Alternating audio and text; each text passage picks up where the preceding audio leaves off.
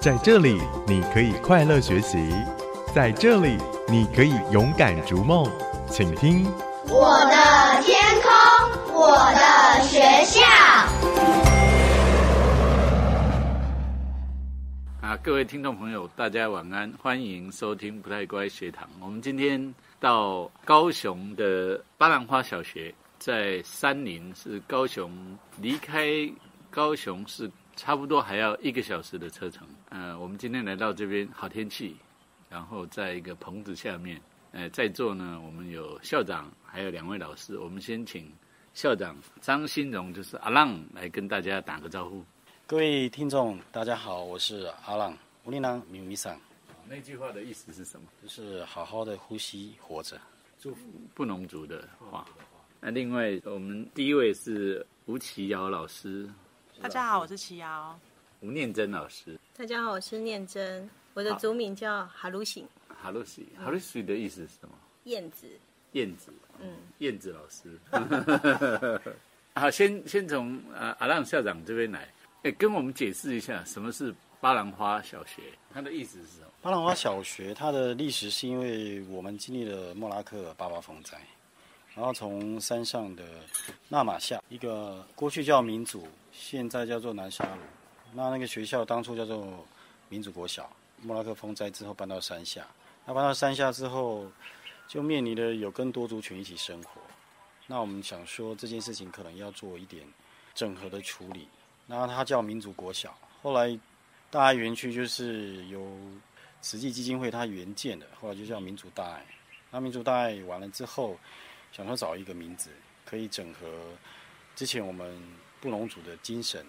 然后这块土地多族群的想法，跟莫拉克不要忘记这样任意的精神，我们就取了一个叫做布农族的话叫巴兰。巴兰是跟天地万物沟通的一个灵性的植物。对，而在在那个台湾的汉语、闽南语来说，就是瓜板灰。嗯，它就有一种在韧性当中可以继续的坚强的活下去，有这样逆境向上的力量。然后就不要忘记，我们是从莫拉克风灾之后接受了这样的生命礼物，在这块土地有不农的精神跟多组的概念一起共同生活，所以叫做巴兰花部落小学。那巴兰花在三年前开始做实验教育，那你们实验教育主要做的是哪一些呃尝试呢？实验教育其实就我们的诠释来说，它是释放心灵美学的概念。嗯就是说，在历史上，濒危的族群原住民族，它有一些刻板印象的经验困局。是。那第二个，刚好我们都在原乡跟偏乡，所以原乡偏乡在城市的角度都是匮乏。所以长期刻板印象的困局，又我们常常就是什么都没有的概念，所以才要做补救教学嘛。所以在这两个双重的困局当中，它要有历史的。生成的过程当中，我们就希望说，希望找到自信的心灵。我们到底有什么？那这样透过自己有自信的心灵当中，去在大社会生活，这是我们比较主要的概念呐。所以，我们实验教育其实我会比较期待它是释放心灵困局的一种概念，而不是只是为了实验什么。所以，它就会回到作为人的一个价值去看。那如果是心灵的话，如果要超越原本的。原住民这个概念就应该回到人类共同的生死观的论述，所以布农族他还有跟这块土地的生死观的知识系统，那这个系统在台湾的教育场域其实是看不见的，可是又急需要的，因为整个社会的取向就是市场取向，对，所以对，那在社会的焦虑当中没有一些心灵上的调节，那我们希望是说。在原住民这块的跟土地的生命资产或精神资产当中，成为台湾可以分享的。不管在音乐上，它可以疗愈；艺术上可以疗愈。所以在人文的精神资产，在原住民当中可以成为全人类的共同资产。把这个部分开展起来，其实就会让我们原本没有的东西，变成跟大社会相互为友，去实践这样的想法。所以在实践课程当中，我们就希望说。把所有的课程解构成用生死观去看待，要学这件事情的内涵是什么？去重新的解构，再去重构这样的一个课程生命内涵。那，希望这样做其实是需要一点时间。那比较技术上的部分的话，要谈的还是回到就是每个人都有自由的心灵、自信的心灵那就我们来说，就是文化上刻板印象很多嘛。刚刚有讲的，就是可能是加分啊，可是大家不知道历史的过程，我们是怎么样进入到加分这样的场域。对对。然后第二个就是喝酒这些文化上的用语，在我们传统的经验上都是神圣的。可是，在整个社会的历史变迁当中，它已经变贴标签了。对对，本来酒是一件布农族没有这样的用语，它是说甜的东西，所以它会让生命有力量。那是我经过一年的辛劳才会有一些甜的甜的食物，就像小米变成甜酒。那神圣的用语，在这个时代被给世俗化了，也变成异化了。对，所以这件事情用语要去改变。哦，大概就是这两个。那第二个就是自己原住民族也要证明自己有反省、证明的力量，这样才能够去调解、找回我们原来有的跟大社会生存的能力。大概大方向是这样。那技术面的话，可能就是待会再多一点时间再来讨论。我我觉得，嗯，释放心灵困局这件事情其实非常重要，在现代的社会里面。那嗯，你们的经验应该会对整个大台湾的教育来说是很有意义的。那校长可不可以谈一谈，你怎么样具体来做这些事情？譬如说，你们如何落实在实际的课程，或者是学生的呃陪伴上面？能不能举一些例子？该怎么做？呃，就像现一定是从那个课程结构开始嘛，好。那如果是他是生死观，第一个就是要先解构时间。因为这样的时间就是像现在的线性安排嘛，国小、国中考试、会考、高中、大学只考，那你就是这样的线性。可是这样的线性时间当中，每个孩子的发展的时间不一样，所以你没有办法达到因材施教这样的想法。应该是说把时间先解构掉，那么尽量找到每个孩子怎么样去用他的生命时间去找到他的价值去奉献。所以时间的作息要做，所以我们会变成四季。的原因也是这样，因为如果跟主流的社会一样是两学期，嗯，那大家的概念会停留在两学期的知识的生产的这一块。还是要学技制的。对，那个学技其实也是要回到生死论述。我们是跟那个小米约定，这个跟这块就是大地之间的神灵的关系哈，定定了小米的主食。嗯，那我们就要虔诚每一次要做一些仪式，然后就把。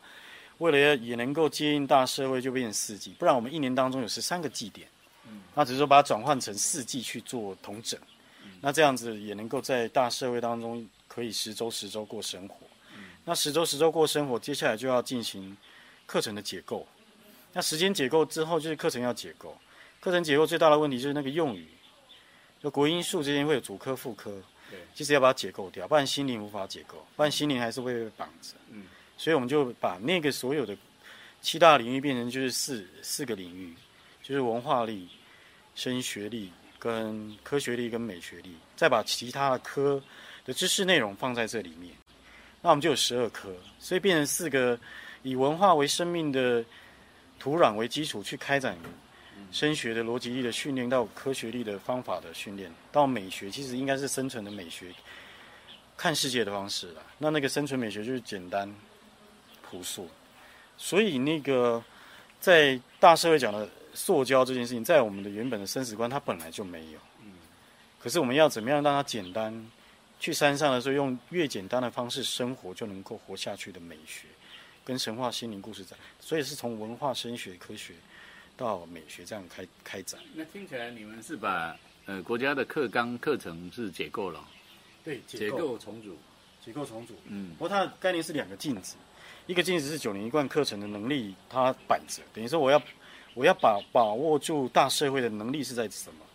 另外一个是文化的生生活的土壤是我们在操作的，因为这一块不知道还留下什么可操作的，因为它并不是死的文本，它是活的逻辑，所以要时间经验上说，哎，原来它可以被操作在这个这一季，那过去可能像这个秋季本来就没有进仓季嘛。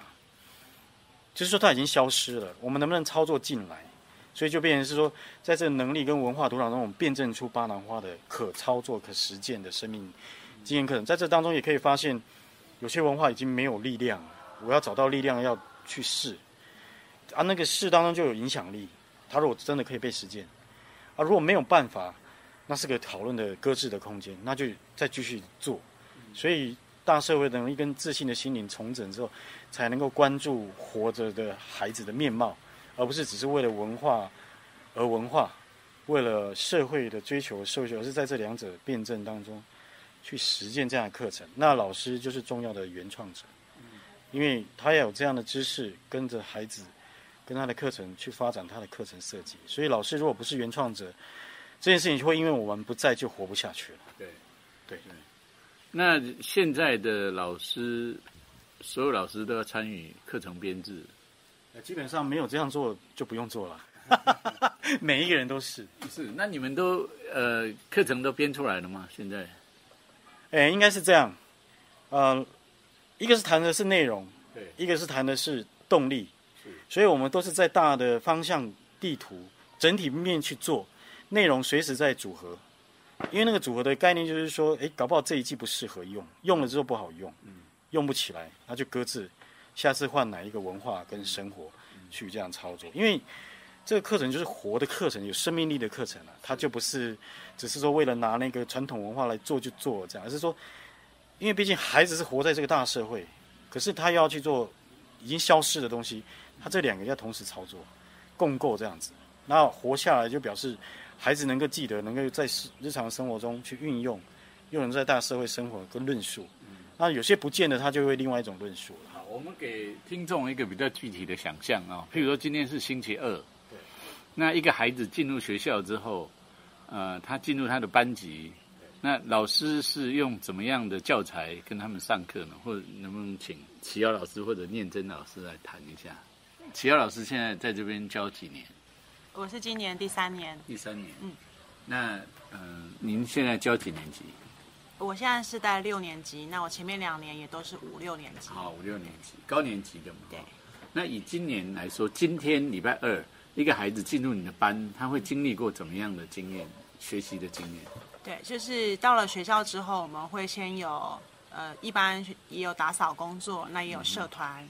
那如果说课程上的学习，我们现在导师的科目就不再是国语、数学，我们的国语叫做文化读写。文化读写。对，数学是生活数学，所以在这两科当中，它会有，它会有教科书，但也可以不用教科书。那教科书是你们自己编的呢，还是用国家那个审定的那些教科书？在学校里面的课程设计，我们会称为文本跟读本。哦。那所谓的文本就是指。呃，出版社，呃，厂商的教科书，那我们会选读，选择这一季适合的题目，然后做重新的编排。那例如说教科书它的排列方式，它也有单元字，但是我们依照季节或是依照这个学季的主题，我可以抽换掉呃某一个学期的课，先挪用它的顺序来上。那读本的话，就是会选择跟学生经验比较相关的。例如说，像猎人的议题，或者像是环境的议题，或者像是整个大环境所面临到社会的议题，嗯，对，这就是包含都在我们的文化读写里面。文化读写，对。大大概多久的时间一堂课？呃，我们的课程设计会比较特别，就是早上的科目会有所谓的大节，啊，就是把时间打破，那会浓缩在八十分钟当中。八十分钟的时间内，老师可以自由的运用，他可以操作什么样的活动、课程、下课时间跟休息，所以那个韵律是掌握在课程操作者的手上。那也有四十分钟的课程是比较属于短呃单节性的，那可能他会搭配科任课或者是一些户外的学习。嗯，对。那在生活数学的话，就会更贴向就是情境的命题。一般的教科书我们会看到。布题的时候有很多的用语是对我们孩子来说很生涩，或是在经验中并不会出现，所以我们会利用上课学笔记的方式，或是利用呃我们自己就有小米田，自己就有户外学习，那我们会利用这些情境来做布题。例如说今天的呃进山学习，我们就可以拿来算公里速率，甚至是花费，然后在生活数学里面怎么样去做评量检测，嗯，这都是课程当中很实际的面向。是，那这些呃课程的内容，你还是会参考一下能力指标这样来教吗？还是你是想象一个在这个阶段的孩子他应该学什么这样的方式？当然是会符合到就是教育部所规定的能力跟课纲，但是我们会有更多的自由度去做调配。那依据孩子的差异，因为其实在我们这边的学习状况。呃，有部分的孩子文化刺激很少，所以他也许已经到了五年级，但是他某些的学习状态，还必须要再回到过去的提取，所以这个安排上会是老师比较大的挑战，就如何在差异很大的学生当中，我们要能够满足每一个孩子学习的需求，而不是单一的标准、单一的复习、单一的考试。然后用单一的门槛去测量出这学期他得到几分。嗯，对。好，我们休息一下，等一下再来。现在是下午打扫时间，请各位同学赶快出来做打扫工作。那另外，今天的教室，请各位导师可以提醒小朋友利用今天的时间稍微大扫除一下，因为明天的时间会有点赶，所以请各班。导师可以提醒学生将东西今天就可以带回去。好，欢迎大家回到不太乖学堂。我们今天在高雄的巴兰花小学，是在山林区一个相当偏僻的啊，但是现在是一个平坦的部落啊。那在莫拉克崩灾之后重建了一个社区，重建了社区又重建了这所小学。接下来请教一下念真老师。燕子老师，啊，您现在是教几年级？我现在教五年级。五年级。对。你可以再告诉我们，五年级像今天礼拜二到底是怎么上课的？今天是我们秋学季的其实最后两天的时间。那孩子经过两年实验教育的课程熏陶，他们在这一季应该都会感受到，其实寂寞了。那我们在今天一早，我们就举办了一个高年级的动态闯关。那孩子他们都会知道什么是动态闯关，因为我们除了纸笔测验以外，我们希望孩子是用操作性的或口说的方式去呈现他这一季的收获。所以，我们这一次的动态闯关就把生态探索，就是一般所说的自然科技，然后还有影像记录、电脑打字的，然后还有历史踏查，就是有关社会性的议题，然后我们把它放在闯关的内容里面。让孩子遇到问题的时候，实际上去我们去看他怎么解决，怎么去口说。那所以我们在培养孩子是要培养他，不是只有写考卷的能力，还有能够说表达自己的意愿，还有通整能力。然后我们刚刚做了一件事，就是我们的成绩单通常列印出来之后，孩子会去看老师的评语。那对于评语跟这一季的反思，他经过思考以后，他必须对这一季做一个。反省，然后我们班的孩子会在成绩单的后面写上他对这一季的反思，比如说他在哪一节课可能老师一直叮咛他，那他他下一次会改进。所以那这一次很新鲜的是，每一科的老师都留言了，然后他就很认真的，我们班大概花了五分钟，很认真没有声音的看每一个老师给他的留言，然后我希望他们老师给的留言，他们可以去做回复，所以他们就挑选了几个老师做。回复的这个动作，那感觉就是连科任老师之间都跟他们在成绩单有一个互动，这感觉还不错。这是目前我们今天所做的活动。哦，谢谢，很精彩哦，谢谢。阿郎校长，你们全校有多少孩子？现在？呃，含幼儿园一百三十九，没有幼儿园大概一一三，算是不小型的哦，不是小型的学校，校中的大小。那老师有几位？老师编制内十五个。意思还有编制外，就是实验人力编余缺，因为毕竟老师要设计的课程量很大，还是要有一些人帮忙，不然一般公立学校其实有人也不见得会帮。那这些人是要跟着老师一起做，其实他们也是一样是老师了，只是说就是老师们有一些事情可以分工的部分，大家一起完成。所以很重要是培养一个群性共同完成的一个核心概念啊。是对一般做实验教育，大概最困难就是课程的编制。对，那你们学校看起来也是要大量的自编课程。不是那不是大量，就是原创。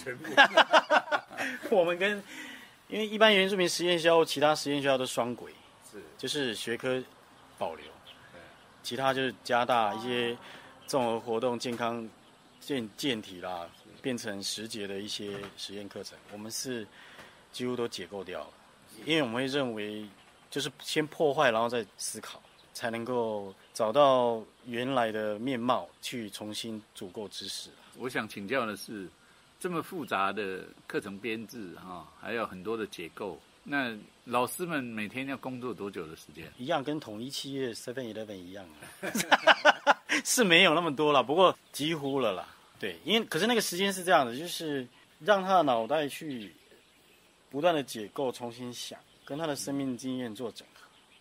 他就是知识跟生命经验的原创者，他就是掌握那个知识的生成过程，而不是在只是知识的下游。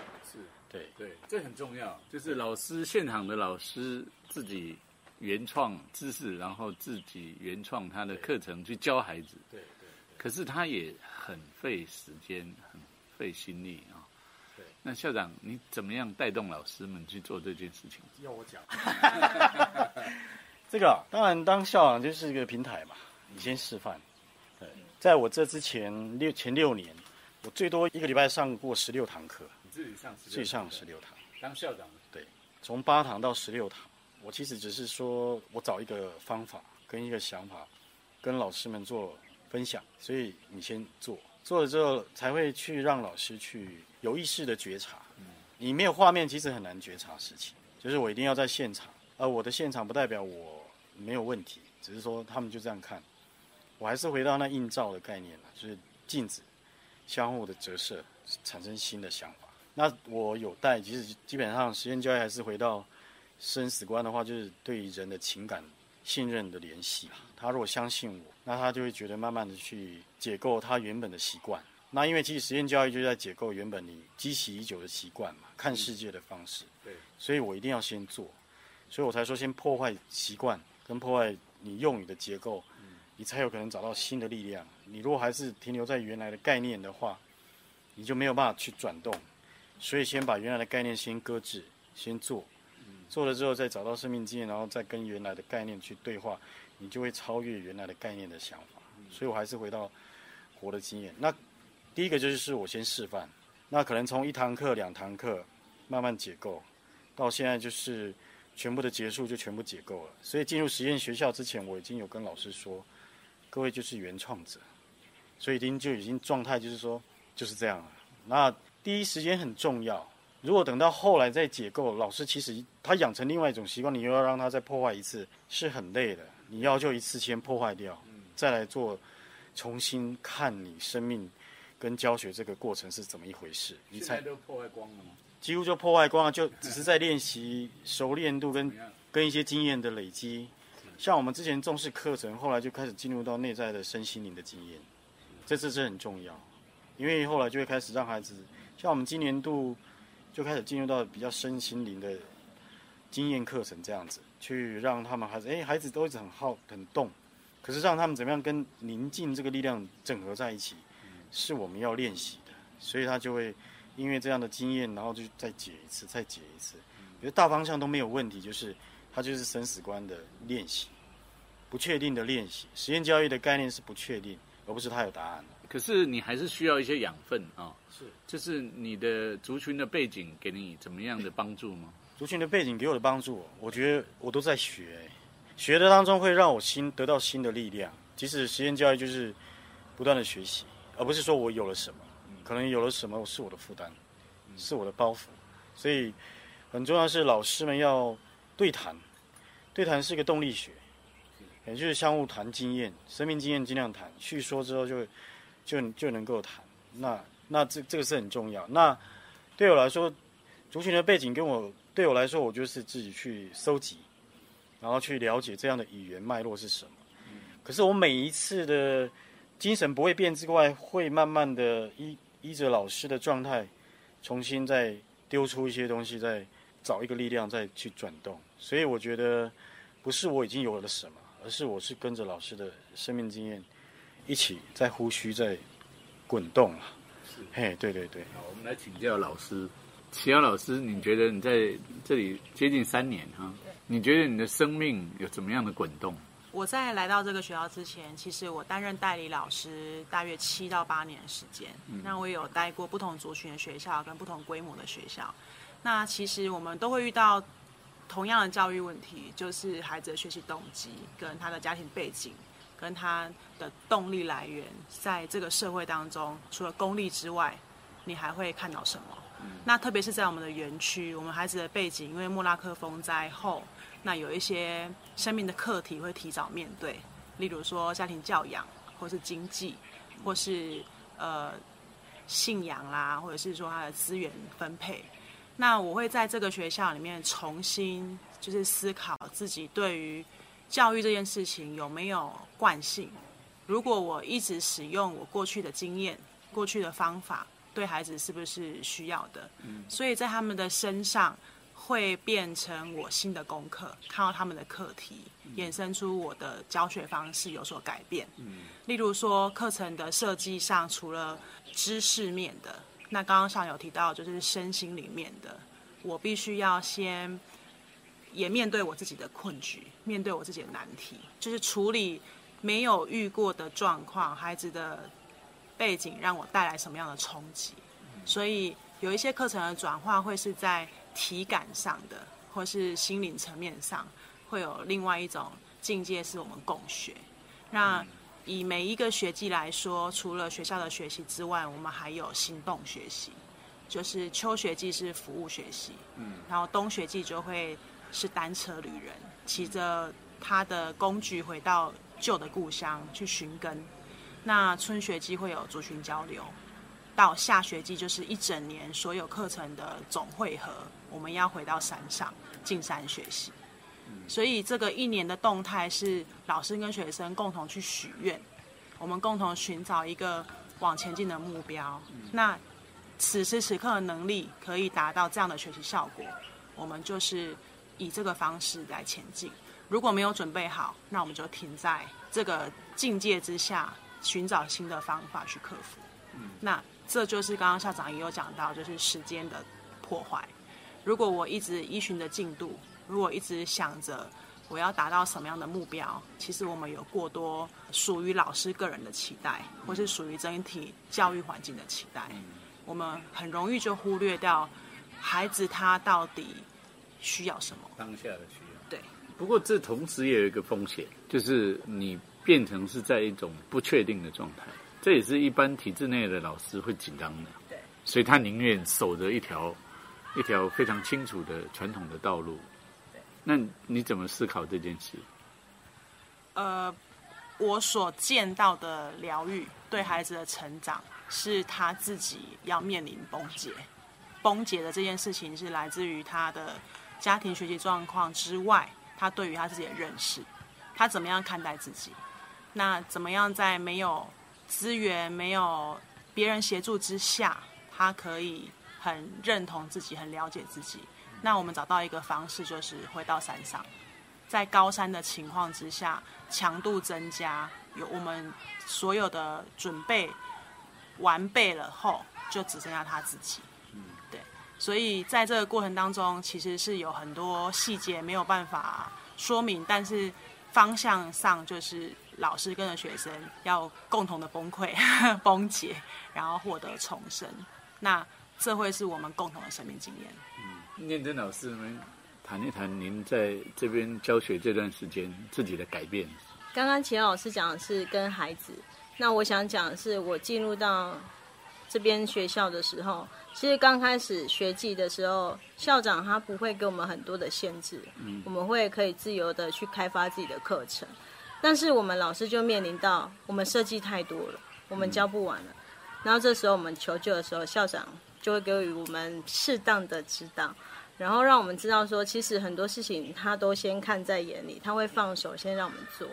然后我们做到有困境的，我们才会想要找出路、找解决方法。然后这时候校长就会指导我们。那我觉得最大的改变是去年有校长请了法国的哲学家奥斯卡老师来给我们上课。那其实那时候我在这个班，我从三年级待到五年级，我待了第三年。那其实那时候跟孩子的相处之间，其实有很多的磨合是需要练习的。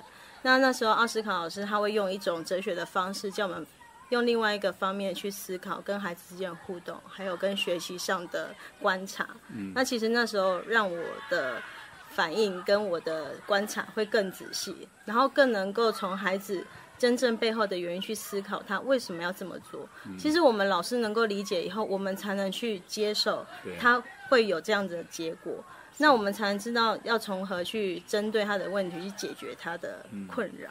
所以这是我在这三年里面收获最大的一个地方。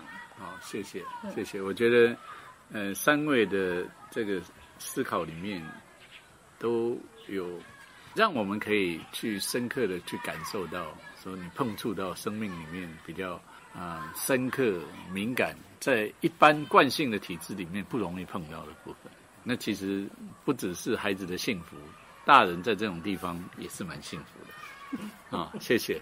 那我们可以先麻烦你们两位自我介绍一下吗？你叫做？那个，我叫做林奇伟，啊，我的那个绰号和族名是阿 Kiki，就是 A K I K I。A K I K I，他阿 Kiki 是什么意思？嗯就是那个客家客家人啊，都会是会叫叫小孩子，就会啊什么啊什么啊什么啊。我们家家里面小孩都叫啊什么呢？哦，啊你是奇嘛，哦，所以是阿 Kiki 这样。嗯，阿 Kiki 是五年级。对。哦，那呃，这位是？我的名字叫陈雨涵，然后我的母语名字叫 Savi，S A V I，S A V I。怎么念？Savi，Savi，Savi，雨涵，雨涵是六年级吗？嗯。能不能来跟我们，呃，说一说你你喜欢这个学校什么地方？喜欢这个学校有一种很自然的感觉，不会太逞强，孩子们去。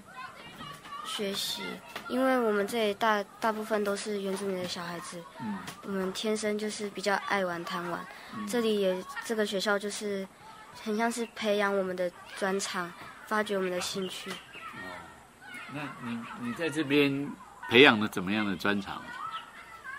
音乐。音乐，哦，你喜欢怎么样的音乐？我们现在学校有大提琴社，大小提琴，然后就是。我跟两个同学也有在里面。哇哦，那你每天要练习多久？这个不一定，有时候看情况。如果有表演或者是要考试什么的，我们就会去练。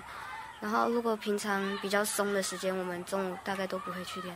如果请你跟呃其他台北的或者台中的或者是台南的小朋友介绍你们学校，你会怎么说？我们学校是一个。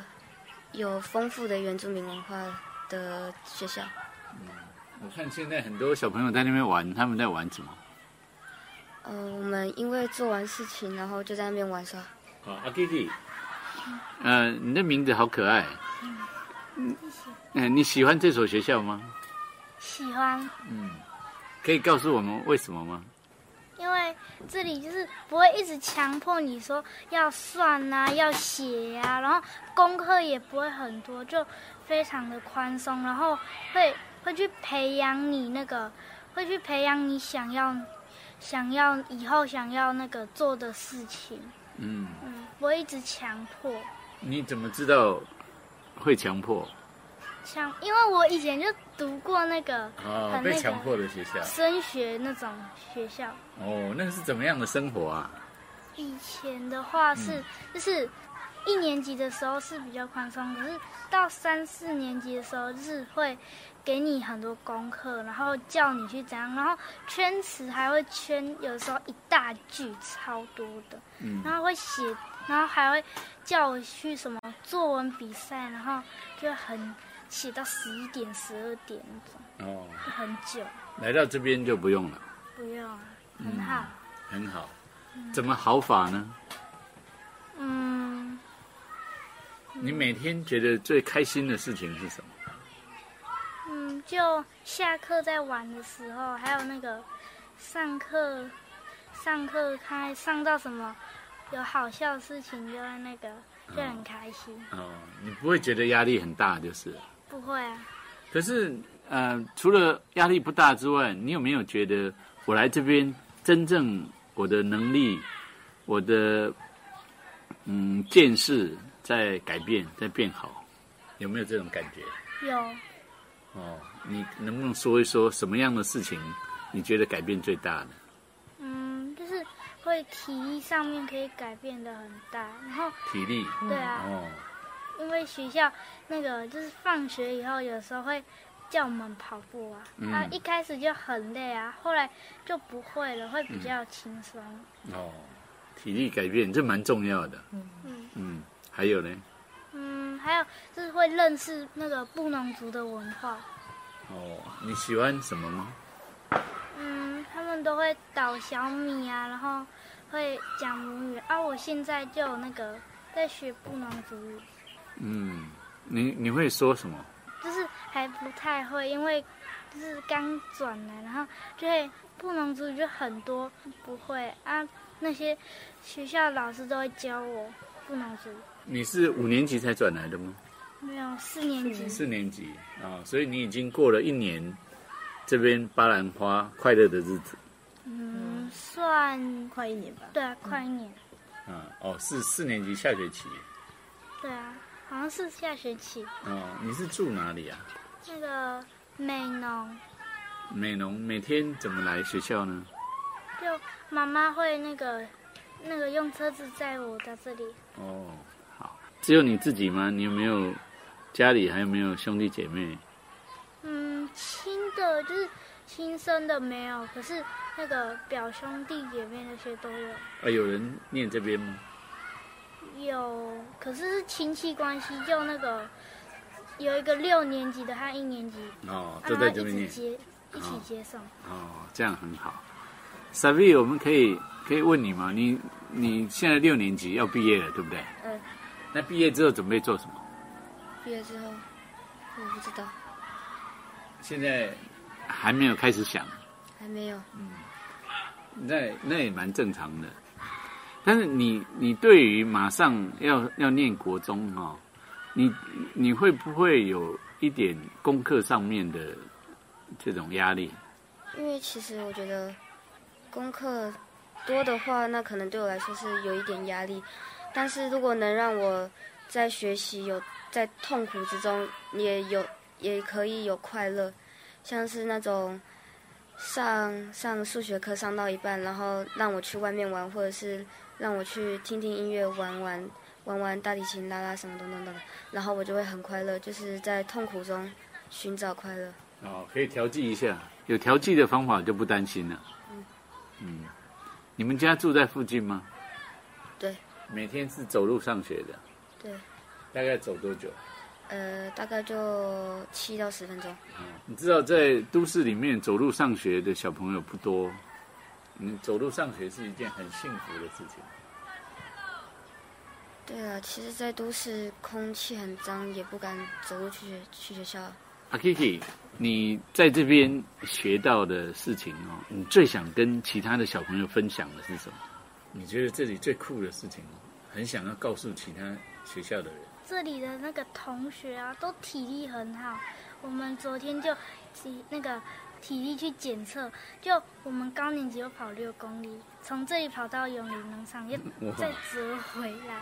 结果我就累得要死，然后一些同学都只是流汗而已，一下子又跑回来了，嗯，很厉害。很厉害。那 Savi，你最想要跟其他的小朋友分享你们学校的好处是什么？我们学校有他们不知道的文化，还有他们上不到的课。嗯，那譬如说什么文化？我们有主语课，主语课也有小米文化。小米文化就是学校的母语老师在教教我们一些母语单字啊，还有谚语，然后一些一些种种植物，然后还有砍木头，就是他们比较体验不到的生活。嗯，还有那还有什么样的文化？傻贝可以说一下。我们学校大概就考三科国术英，然后其他科就是动态平动态平量、实作实作一些的。我们国术英就是纸笔，然后生对生态探索还有什么历史踏查，都是用实作方式。我们这礼拜大家都在执行那个那个动态评量。我们今天早上也是也是，我们动态评量的方式就是用闯关。